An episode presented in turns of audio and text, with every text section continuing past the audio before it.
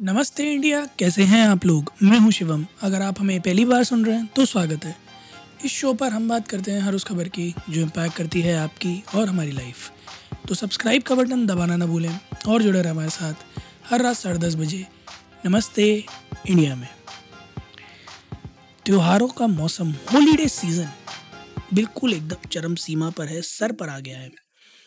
दो दिन बाद क्रिसमस है, वैसे तो एक दिन बाद कल ही शुरू हो जाएगी क्रिसमस ईव तो बधाइयाँ तो हम आपको समय से देंगे, पर बधाइयों से पहले मैं आप लोगों को एक चीज़ बताना चाहूँगा कि कल और परसों दिल्ली का ट्रैफ़िक काफ़ी सारा रीराउट होने के चांसेस हैं।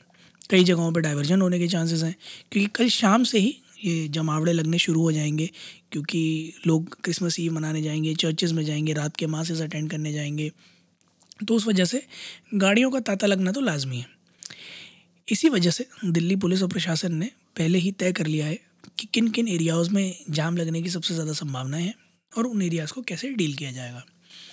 जो सबसे ज़्यादा हैवी ट्रैफ़िक लगेगा उनमें से कुछ जगहें हैं जैसे कि गोल्डा खाना जो कि प्रोमिनेंट है यानी कि सीपी अशोका रोड बाबर खड़क बा, बाबा खड़क सिंह मार्ग संसद मार्ग चर्च रोड लोधी रोड और बिंदो मार्ग पटेल चौक और अफ्रीका वेन्यू रोड।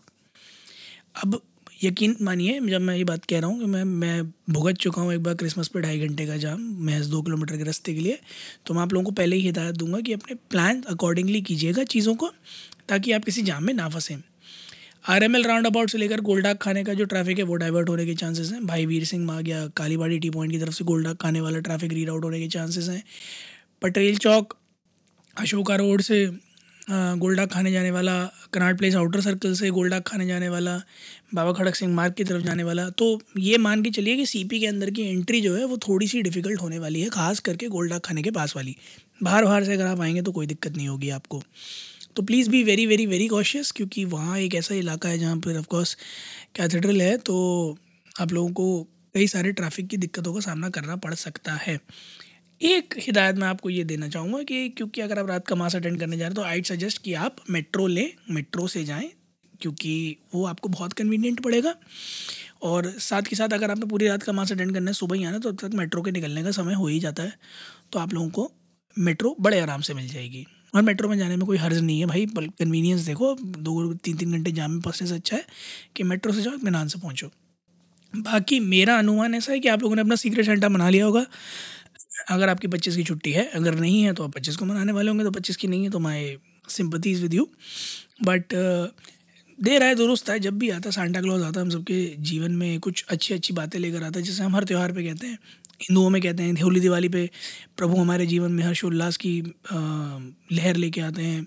क्रिश्चियंस जो होते हैं क्रिसमस पे कहते हैं कि जीसस आएँगे, सबके लिए कुछ ना कुछ अच्छा लेकर आएँगे। सेंटा क्लॉज आएगा, सबके लिए तोहफे लेकर आएगा। तो खासकर बच्चों से जो मैं अपने बचपन में भी फॉलो करता था और मेरे साथ हमेशा ऐसा होता था आप लोग अपने माँ बाप को ये फ्रेज सुना दीजिएगा, वो समझ जाएँगे कि सेंटा आएगा। क्या करना है? एक मोजा लेना है, अपने बेड के नीचे रखना है ट्वेंटी फोर्थ की रात में और तकिए के नीचे और सो जाना है। सुबह उसमें सांता क्लॉज गिफ्ट रख के जाएगा।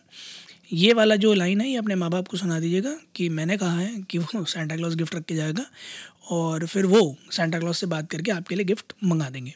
तो बच्चों, भूलना नहीं है, अपने तकिए के नीचे मोज़ा रख के सोना है सांता क्लॉज ज़रूर गिफ्ट देके जाएगा। और आपको जो जो गिफ्ट मिले, वो प्लीज़ मेरे साथ ट्विटर और इंस्टाग्राम पर इंडिया अंडर स्कोर नमस्ते पर शेयर कीजिएगा। गिफ्ट नहीं क्या क्या मिला, ये शेयर कीजिएगा, क्योंकि मेरे को भी बहुत अच्छा गिफ्ट इस बार क्रिसमस में मिलने वाला है। ऐसा मैंने मांगा तो है सेंटा से लेट सी मिलता है यानी अल लेट यू नो उम्मीद है गाइज़ आप लोगों को आज का एपिसोड पसंद आया होगा तो जल्दी से सब्सक्राइब का बटन दबाइए, और जुड़िए हमारे साथ हर रात साढ़े दस बजे, सुनने के लिए ऐसी ही कुछ मसालेदार, मज़ेदार खबरें। तब तक के लिए नमस्ते इंडिया।